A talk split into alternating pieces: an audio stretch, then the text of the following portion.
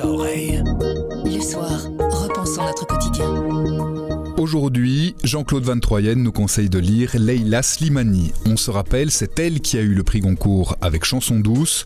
Elle travaille pour le moment sur une trilogie, une trilogie qui s'appelle Le pays des autres et le deuxième tome vient de sortir. Le titre de ce nouveau tome, c'est Regardez-nous danser. Le livre poursuit la série sur l'histoire du Maroc, sur l'histoire de la famille de l'autrice. Je m'appelle Pierre Fagnard et vous écoutez le bouche à oreille du soir.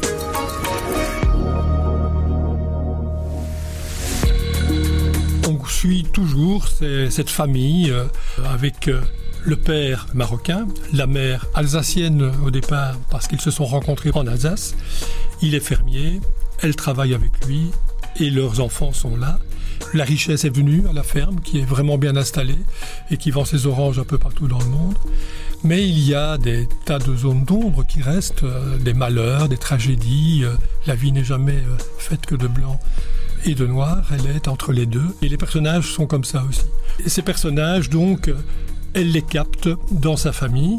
Elle raconte euh, que elle a pris des gens qu'elle connaissait, sa mère, son père, ses grands-parents, et qu'elle a tracé leur caractère à partir de leur vrai caractère, en accentuant des traits et ou en en inventant complètement. Et d'ailleurs, elle dit rien n'est exact dans ce roman, mais tout est vrai.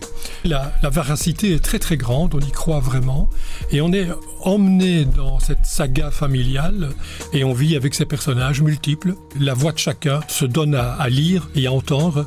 C'est donc Regardez-nous danser, deuxième tome du Pays des autres, par Léla Slimani chez Gallimard. Le bouche à oreille, c'est un avis, une inspiration, une recommandation. C'est livré par un membre de la rédaction du soir. Vous nous trouverez sur notre site, notre application et votre plateforme de podcast préférée. À bientôt.